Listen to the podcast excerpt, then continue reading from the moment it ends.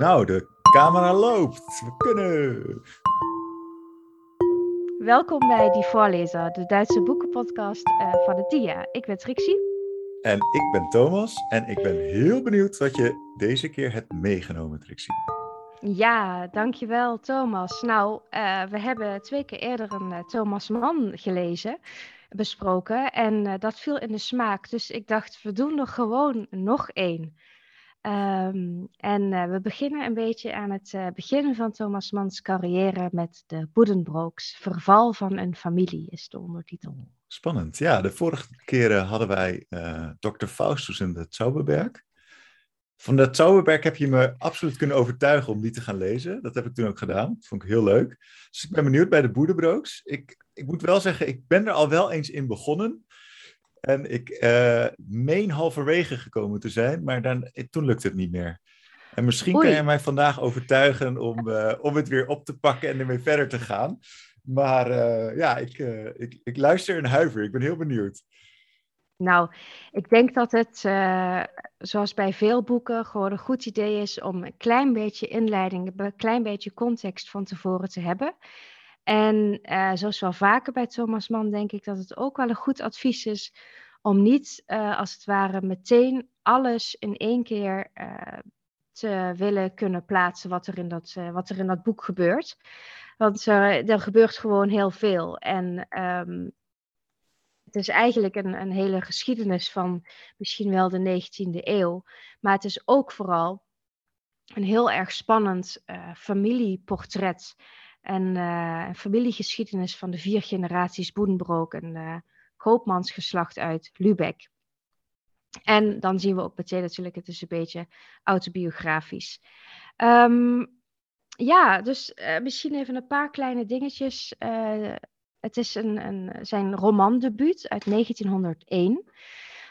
dus hè, meteen aan het begin van de 20e eeuw een roman over de 19e eeuw geschreven. En ik denk uh, dat heel veel mensen in Lübeck het in ieder geval meteen heel spannend vonden. Er zijn ook wel uh, notities over gevonden dat Thomas Mann zegt van ja, iedereen vraagt de hele tijd aan mij wie is die en wie is die. Maar het gaat natuurlijk eigenlijk om het kunstwerk. En uh, die spanning tussen is het nou autobiografisch en is het nou een roman inderdaad over eigenlijk de familie Mann en al hun vrienden in Lübeck. Of is het toch ook veel meer dan dat? Dat vind ik zelf een hele leuke spanning. En we hebben natuurlijk als uh, Germanisten geleerd om uh, je niet bij alles af te vragen van is dit autobiografisch en heeft de auteur dit zo bedoeld, et cetera. Maar bij Thomas Mann is het soms wel heel moeilijk om dat te laten. Want er zitten nou eenmaal heel veel autobiografische elementen in. Hm. Kan je mij even iets meer vertellen over het verloop van het verhaal? Want ik meen me te herinneren iets met heel veel delen. Um, wat is een beetje de, ja, de chronologie eigenlijk? Waar, wie zijn de hoofdpersonen en zo? Ja, dat is een, uh, een leuke vraag. En um, het, uh, het is eigenlijk wat dat betreft wel een redelijk handig vormgegeven boek. Uh, je ontmoet al vrij snel drie van de vier generaties waar het in het boek over gaat. Je hebt de oude Johan Boedenbroek. Uh, dan heb je daarna de generatie van zijn zoon Jean. En uh, vervolgens de generatie die een beetje het, de hoofdmoot heeft in het boek, de generatie van Thomas Boedenbroek, die heet ook niet van niks Thomas. Uh, Gerda is de vrouw van Thomas, maar de zus van Thomas is ook heel belangrijk, Tony Boedenbroek. En dan heb je nog een broer, Christian Boedenbroek. Dus Thomas, Christian en Tony zijn de belangrijkste generatie in dit boek. En dan is er dus nog een vierde generatie. En dat is, uh, dat is er maar één. Dat is meteen al een voorbode voor het verval natuurlijk, om even met de deur in huis te vallen. Dat is Hanno. Hanno Boedenbroek. Dus dat is dan weer de zoon van Thomas en uh, Gerda. Um, dus je hebt Johan, Jean, Thomas en zijn uh, broer Christian en zijn zus Tony. En dan Hanno. Dat zijn de vier generaties.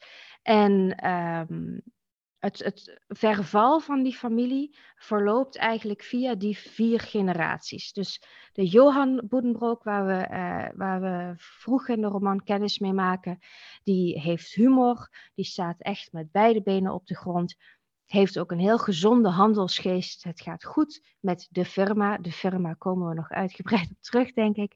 En zo gaat dat per generatie steeds, nou ja, ja verval dus. Hè? Dus je kan zeggen, het gaat steeds een beetje minder met die familie. Dat is eigenlijk waar het over gaat. Is dat dan ook verval in de zin van het gaat ook minder met dat bedrijf? Of is het dan, want wat, ik, ik, ja, er was, die Tony die ging, ging op een gegeven moment trouwen volgens mij. En ja. Ehm, dat ging niet helemaal goed. nee, dat ging, dat ging niet helemaal goed. Um, en uh, het grappige daarvan is ook dat het juist een verstandshuwelijk is. Uh, dat niet goed gaat. En dat is meteen een heel mooi punt in deze roman. Dus als je probeert heel erg verstandig te zijn en goed uh, voor de firma wil zorgen, dan kan dat zomaar eens verkeerd uitpakken. Wat nou niet wil zeggen dat Thomas uh, Mans uh, pleidooi is van nou luister altijd naar je hart of iets dergelijks. Dat zou ik niet willen beweren. Maar in het geval van Tony, overigens prachtig personage, um, echt, heeft echt een plekje in mijn hart. Tony Boedenbroek, fantastisch persoon. Ook wel uh, iemand waar je om kan lachen. Uh, ja, in, in, haar geval was het verstandshuwelijk in ieder geval zeer onverstandig. En dat heeft de familie ook gemerkt, want het heeft ze uh, een, een, een, klap geld gekocht, uh, gekost. Het eerste huwelijk met meneer Grunlich heette die. Tot zover was je misschien nog wel eens gekomen in het boek. Ja, ja, ja. ja. En dan, als we dan de, de, het spoor Tony even volgen, weet ik ook nog dat ze daarna met iemand anders trouwt. iemand uit München volgens mij. Ja, dat is meneer Permaneder, wat een soort uh, permanente vernedering is voor Tony. En die, dat eindigt ook heel slecht. Ja. En, uh, um, en, en, Tony is, uh, is dus hoort bij die derde generatie. Um, en is een, eigenlijk een, een, een, kind van de natuur. Ze wordt eigenlijk verliefd op Morten aan zee. En Morten is, is ja, minder... Um, uh, welvarend. Hij is een arbeider, hij is ook uh, socialist.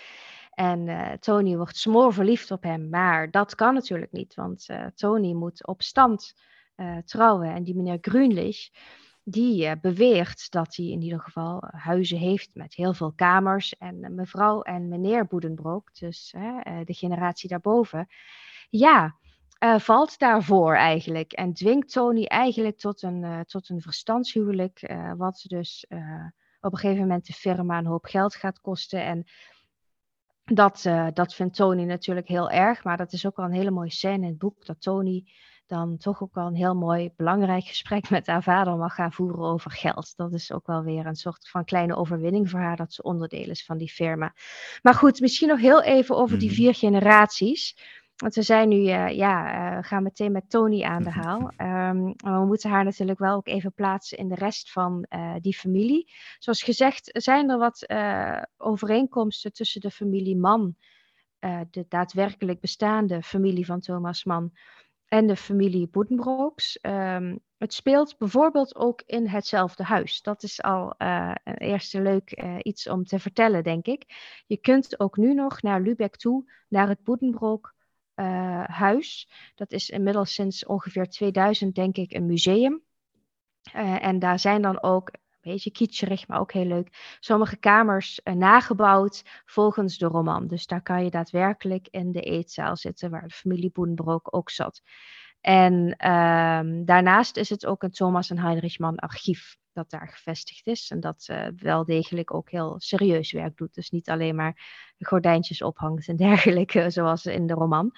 Um, dus dat is een heel belangrijke overeenkomst. Het gaat uh, net als in het leven van Thomas Mann om een uh, koopmansfamilie in Noord-Duitsland. Dus ook Thomas Mann is in Lübeck opgegroeid is uh, daar naar de Marienkirche bijvoorbeeld gegaan, die ook bij de Boedenbrooks een belangrijke uh, rol speelt.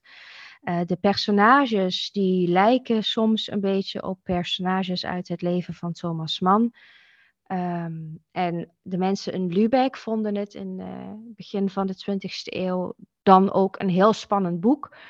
En ik noemde het net al even, ik heb hier een fragmentje van Thomas Mann, waarin hij zelf opschrijft äh, fragt nicht immer, wer soll das sein, sagt nicht immer, das bin ich, das ist jener.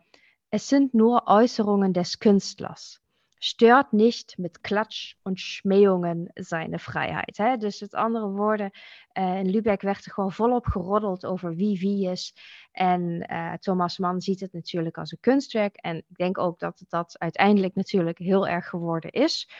Het wordt nog steeds gelezen. Uh, Thomas Mann heeft de Nobelprijs ervoor gekregen, jaren later. Dus zeker is de, de roman meer dan een sleutelroman. Maar ja, die, ver, die verbanden zijn er wel degelijk. Um, ja, dus die vier generaties. Johan Boedenbroek, Jean Boedenbroek en dan Thomas, Christian en Tony. En het leuke is dus dat je dat verval van die familie per generatie kunt zien. Dus Johan, zoals gezegd, heeft een zeer gezonde handelsgeest, zorgt goed voor de firma, uh, heeft humor, neemt dingen ook niet zo serieus, maar zorgt wel dat hij uh, de zaak goed op orde heeft, zodat hij goed kan slapen. Dat vindt hij heel belangrijk. Um, en Jean is, uh, ja, heeft wat meer nou ja, last soms van wat menselijke gevoelens. Hij is ook religieus. Dat is de, de oude Johan is nou, niet anti-religieus, zeker niet, maar heeft daar minder, nou ja, uh, minder mee van doen, zou je kunnen zeggen. En Jean uh, en zijn vrouw zijn wel religieus. En dat is al een eerste teken van dat er een soort kwetsbaarheid in komt. Dat zou Thomas Mann zeker geen verval al noemen, maar wel een zekere nou ja, broosheid, kwetsbaarheid. Van oh, je houdt je niet alleen maar met uh, de begroting bezig, maar ook met wat meer metafysische zaken, als het ware. Met het spirituele, met het religieuze. Nou, en dan komt dus de generatie Thomas Christian Tony en dan gaat het als het ware mis. Maar dat is dus tegelijkertijd de, de, de generatie waar Thomas Mann zelf heel veel sympathie voor heeft. Want Thomas is uh, iemand die heel erg zijn best doet om er goed uh, voor te staan, maar stiekem al wat, nou ja, de façade is hij eigenlijk. Hij ziet er naar buiten toe heel goed georganiseerd uit. Hij is ook degene die de firma moet gaan overnemen. Um, het gaat overigens om een graanverkoop, dat heb ik nog niet gezegd, dat is de firma in graan. En uh, Christian daarentegen, die, uh, hem lukt het niet om die façade op te houden. Hij, hij, houdt zich meer bezig met kunst, hij gaat graag naar het theater, heeft vrouwen waarvan Thomas Boedenbroek vindt dat, dat dat beneden zijn stand is. En Tony, nou Tony is een tikkeltje dweepziek, is wat, ook wat irrationeel.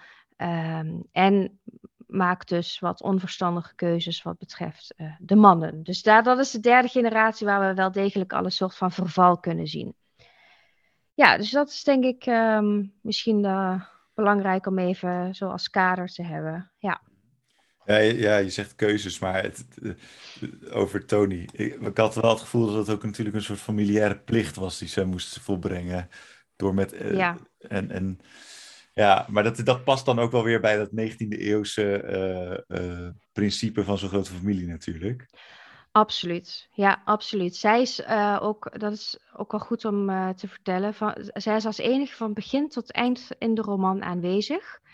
Um, en ze blijft eigenlijk haar hele leven een beetje jong. Dus ze houdt in zekere zin haar na naïviteit. Uh, op, een, op, een, op een trotse manier en soms ook op een wat pathetische manier.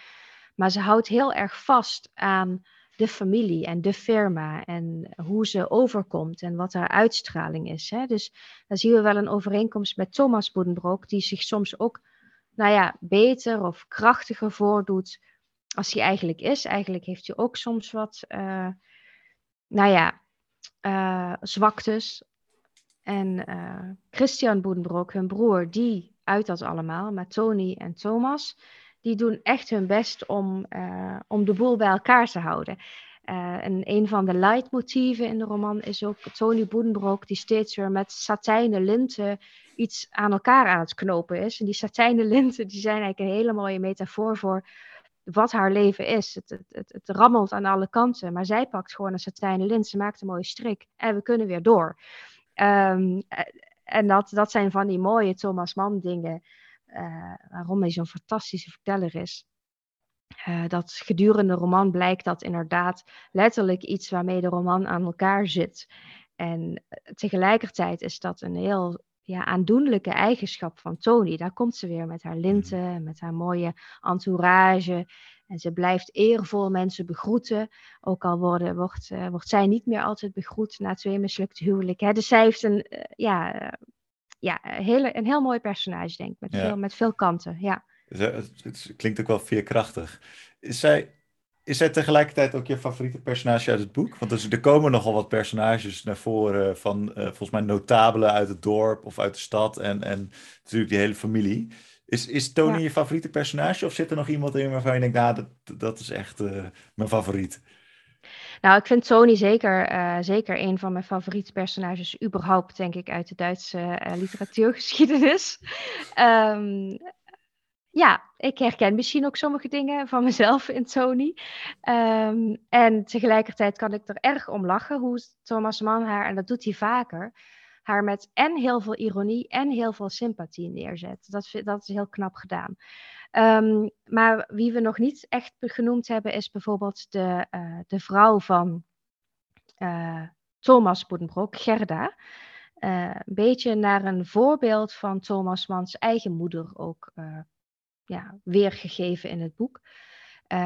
Thomas is natuurlijk de zoon van Jean en wordt degene die de firma overneemt.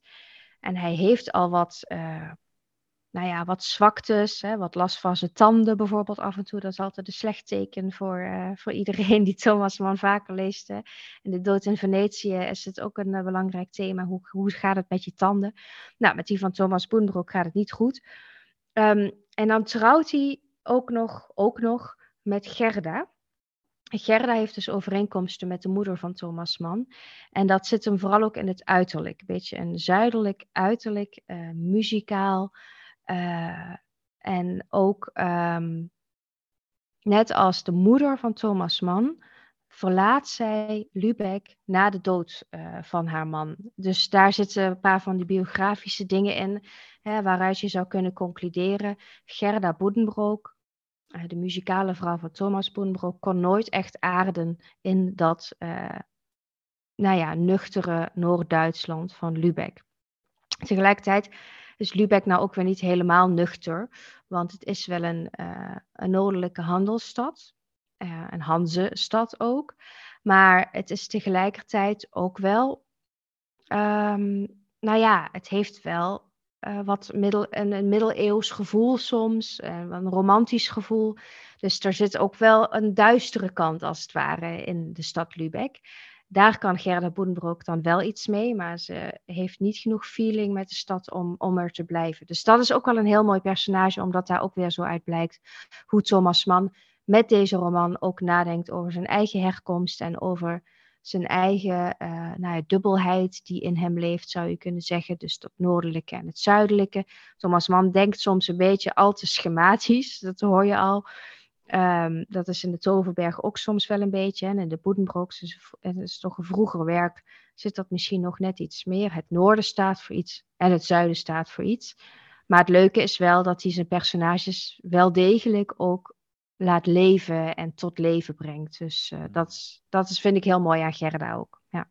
Ja, ja, daar herken ik wel wat in van wat je zegt in die, in die uh, karakter van Permaneder. Die, uh, dat is ook echt zo'n zuidelijke figuur. Die, die kan, volgens mij verstaat Tony die ook niet altijd wat hij zegt. Dat is Klopt, ook zo'n typisch ja. verschil tussen die twee. Ja, ja. ja, ze, ze begrijpt hem niet letterlijk en figuurlijk. En andersom doet hij ook niet uh, zijn best om, om haar te begrijpen. Hij blijft een beetje zo'n ja, een beetje lompe Bourgondier, levensgenieter, maar dan niet op een manier die Tony voornaam vindt. Want voornaam, vindt zij, voornaam zijn is eigenlijk haar grote levensdoel, samen met dienstbaar zijn voor de firma.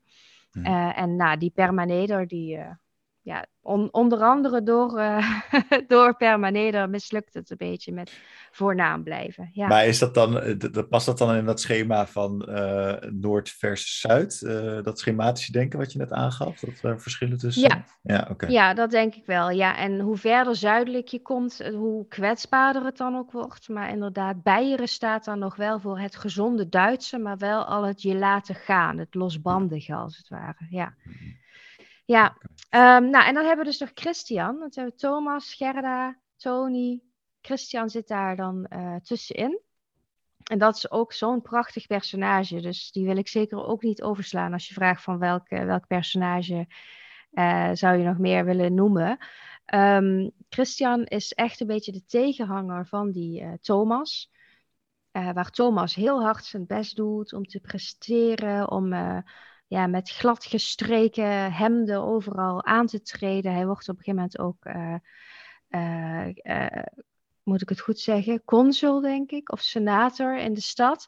Hij krijgt een belangrijke functie in ieder geval. Nou, Christian die leeft zeer non-conformistisch, uh, onconventioneel, is het liefst niet zo nuttig eigenlijk. en uh, ook van hem wordt gezegd dat hij wat trekjes heeft van, uh, um, van Thomas Mans echte broer Heinrich Mann. En ook van een oom van Thomas Mann.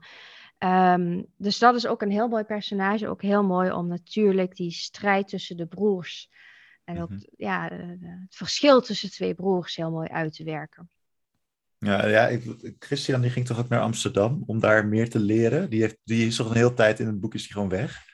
Die Klopt, hij, daar, uh... ja, ja, hij, uh, hij nou ja, hij maakt zich graag uit de voeten, laten we het zo zeggen. Ja. En uh, Thomas Boenbroek, die, uh, die vindt dat eng. Die vindt dat heel vervelend om te zien. Niet alleen omdat dat slecht is voor de firma, maar ook omdat hij ook wel eens bij zichzelf merkt van ja, ik zou ook wel eens lekker willen niksen. En uh, Thomas Boenbroek houdt bijvoorbeeld ook van poëzie. Hè? Dus, mm. dus, dus daar zit ook wel een beetje een hang naar het, het metafysische of ook het, het kunstzinnige uh, het frivole. Maar Thomas Boenbroek, die zegt ook op een gegeven moment in een strijd tegen zijn broer van ja, ik ben alleen maar zo hard geworden en zo een beetje stijf en dus ook heel moe, omdat ik niet zo wilde worden als jij. Nou, oh ja. dat is natuurlijk een prachtige uh, ja, tweestrijd tussen broers waar um, Thomas en zijn eigen broer Heinrich Mann uh, soms ook al wat van, van konden. Ja. Mm. Oké. En uh, als je nou kijkt naar het boek in zijn geheel en je plaatst het in de tijd van nu, waarom denk je dat het nu nog zoveel gelezen wordt? Of wordt het überhaupt nog veel gelezen? Ja, dat, dat zou ik eigenlijk niet weten. Dat is wel een goede vraag. Van, is, het, is het toch echt een 19e eeuwse familieroman? He, zoals Fontane nog zijn Effie Briest heeft geschreven over wat is het, uh, het, het, het gezelschafts Hè? Wat, wat speelt er in de maatschappij? En hoe werkt dat door op individuen? En in hoeverre zijn familiebanden ook onderdrukkend? Dat zijn echt een beetje van die klassieke thema's uit de familieroman. Is dat niet een beetje achterhaald? Zijn we niet um, individualistischer als het ware? Maar wat ik wel mooi vind in deze roman is hoe die individuen worstelen met het, uh, ja, het, het, de familietraditie waar ze in zitten en hoe ze toch proberen hun stempel te drukken toch hun eigen individualiteit uh, neer te zetten. En ik denk dat dat uh, een universeel thema is, dat sowieso. Uh, Thomas Mann schrijft er in Jozef en zijn broers eigenlijk ook over. En dan is het een Bijbels verhaal, dus hè, dat gaat nog, nog veel meer terug. Uh, dus ik denk dat dat sowieso heel interessant is voor veel mensen die uh, uit een familie komen. Dus laat ik het lekker breed houden. Voor hoe ga je om met wat, wat je meekrijgt, uh, wat ook daar misschien een zekere druk veroorzaakt. En hoe zorg je toch dat je je eigen persoon ook wordt. Dus dat vind ik wel een heel mooi onderwerp. En daarnaast is het, ja, ik, waarom zou je het moeten lezen? Omdat het heel mooi geschreven is. Dat, dat zou eigenlijk mijn eerste antwoord zijn. Dus nog veel minder om de inhoud dan, uh, ja, dan, dan om de vorm. Hè, dus zo'n zo'n Ich bin geworden wie ich bin, weil ich nicht werden wollte wie du. Dat soort zinnen die blijven je bij en dat, uh, dat knalt erin. En uh, ja, dat, dat vind ik gewoon heel mooi eraan. Ja. ja, ja. Het klinkt inderdaad ook wel mooi als je het zo zegt, uh, hoe het ja. wel geformuleerd wordt. En als het helemaal die, die Thomas Mann-stijl is, in waarin het geschreven wordt. Ja. Uh, mooi. Ja, en, en misschien nog wel goed om eventjes erbij te zeggen, we hebben het steeds over verval en alles wordt minder en zo. maar um, Thomas Mann zou echt Thomas Mann niet zijn als dat niet ook een positieve kant heeft. Want uh, ja, weet je, handel en handelsgeest en met beide benen op de grond is allemaal leuk en aardig. Maar dan word je natuurlijk ook geen uh, kunstenaar van. En Thomas Mann omarmt zijn kunstenaarschap, zijn schrijverschap. Uh, dus zij is ook in deze roman op zoek naar de goede balans. En met dat die familie in verval geraakt, hè, dus wat gaat zwepen, wat vaker ziek wordt, wat minder aantreedt op momenten dat het moet, wat overspannen wordt. Uh, Thomas Boenbroek heeft echt een soort burn-out-achtige klachten, omdat hij constant uh, ballen moet hoog houden en van zichzelf vindt dat het nooit goed genoeg is. Maar tegelijkertijd, nou ja, heeft Thomas Mann in ieder geval wel degelijk ook heel veel sympathie voor de jongere generaties. Dus het is niet alleen maar slecht uh, wat er gebeurt in die verandering van generatie naar generatie. Want ze worden ook wel gevoeliger. Dus ja, ja, je hebt aan de ene kant een soort van verval, maar je hebt ook een zekere mate van uh, verfijning, zou je het kunnen noemen. Uh, ja, ja, verfijning is denk ik het goede woord. Er komt meer nuance in. Dus het, is, uh, het wordt minder lomp, het wordt verfijnder. Ja. Oké, dus minder vanuit het handelsgeest gedreven uh, geld verdienen, maar er, zit wat meer finesse in. Dus. Ja, precies. Hè? Dus die derde generatie die gaat dan richting de theater, uh, richting het theater, richting de filosofie, ook heel belangrijk. En de vierde generatie, dat is Hanno Boedenbroek. Die ehm, speelt fantastisch piano. Dus um, daar loopt het ook niet helemaal goed mee af verder. Hij is dus ook de laatste. Maar het, hè, het is um, tegelijkertijd een, prachtig kind. En um, nou ja, uh, met heel veel talent. Hè? Dus, dus, het, dus die vermindering van levenskracht, die gaat echt gepaard met verfijning. En aan het eind van de roman heb je dan ook een nieuwe familie de, de Hagenströms heten ze. Dat klinkt ook lekker krachtig. Dat is dan de nieuwe familie die in opkomst is. Hè. Dus die zijn meer geld aan het verdienen en die uh, zien er nog robuust uit. Uh, van die stevige jongens, waarbij Hanno Boedenbroek toch een beetje een, uh, ja, dat er niet zo fit uitziet, zeg maar. Ja, dus het is eigenlijk misschien dat het als je het boek zou moeten afschrijven, hè, die, die Hagenströms worden geïntroduceerd, dat je dan daar weer eenzelfde tendens ziet. Dat het zeg maar uh, begint als een hele glorieuze familie en dan zo een beetje zo verder afzakt naarmate de generaties vorderen. Ja. Dat, ja, uh, dat, is, uh, dat, is, dat is inderdaad zeer waarschijnlijk dat het cyclisch gaat. Hè? Ja. Zo gaat dat. de, de circle of life is nou eenmaal die van opstijgen en weer neerdalen.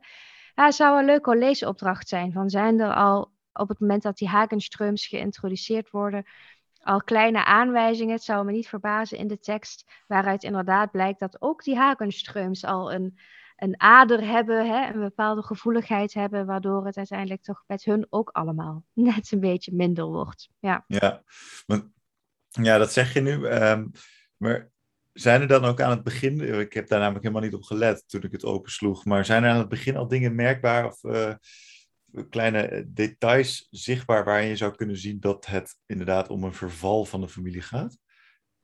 Ja.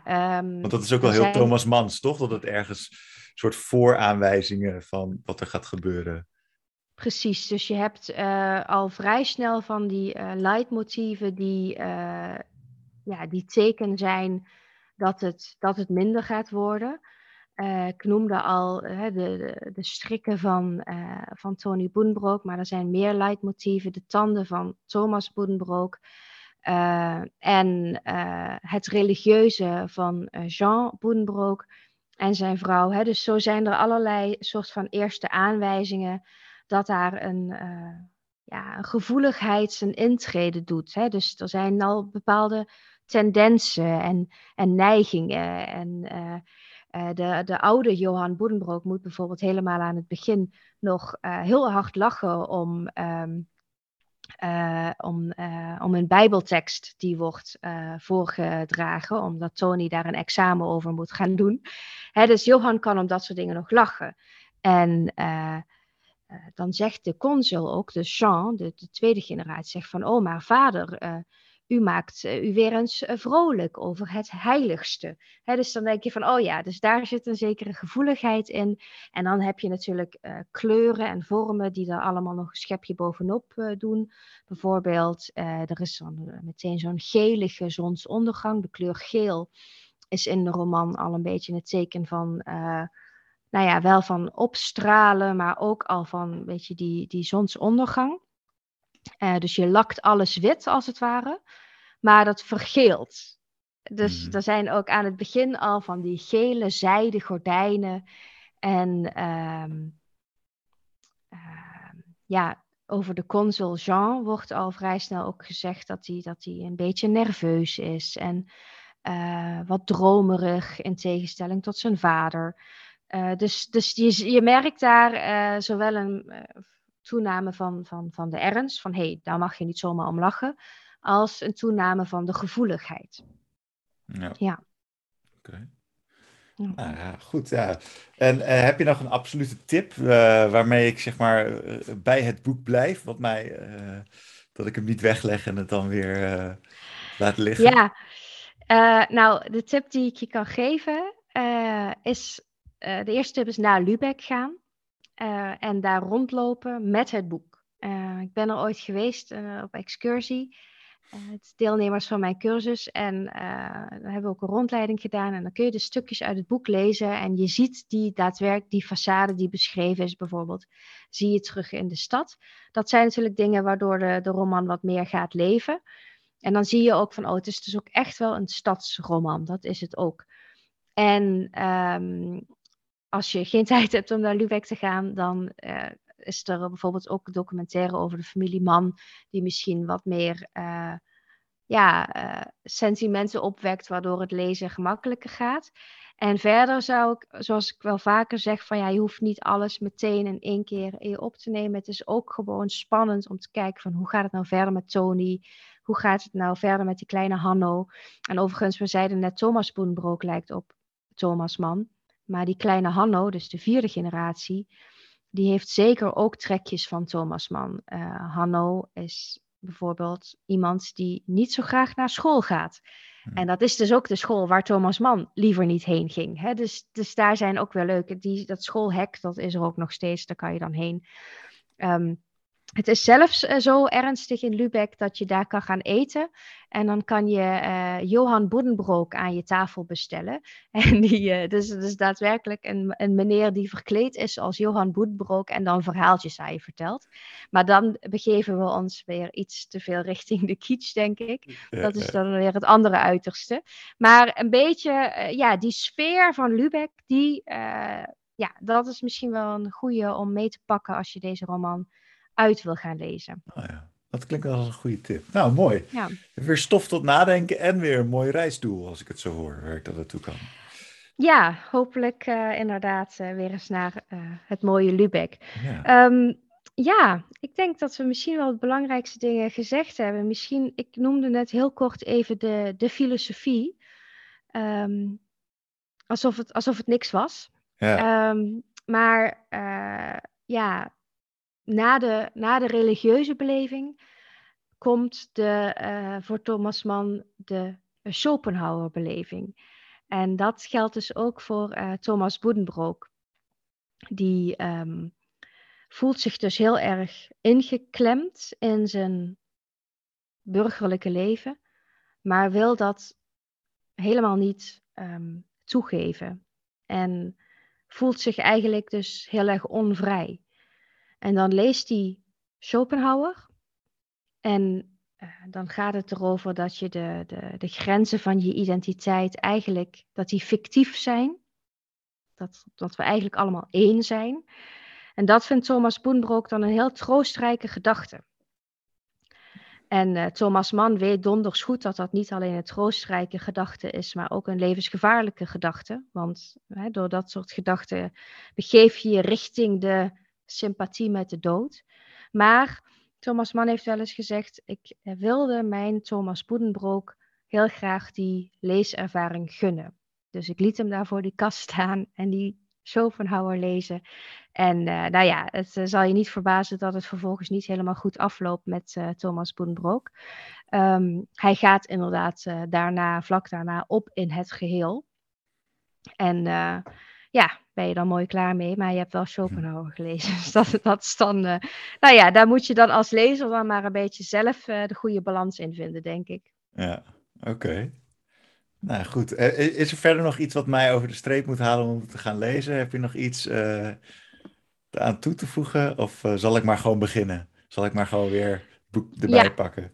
Ik zou maar gewoon beginnen en inderdaad ja, uh, de, de Nobelprijs voor de literatuur heeft hij daadwerkelijk voor dit boek gekregen. En dat is echt niet voor niks. ik vind het ook altijd heel indrukwekkend om te bedenken dat hij nog maar 24 was toen hij dit schreef. Hij begon met schrijven. Het is ongelooflijk. Er zit zoveel uh, gevoeligheid in. En uh, sympathie en ironie, wat ik net al zei, tegelijkertijd.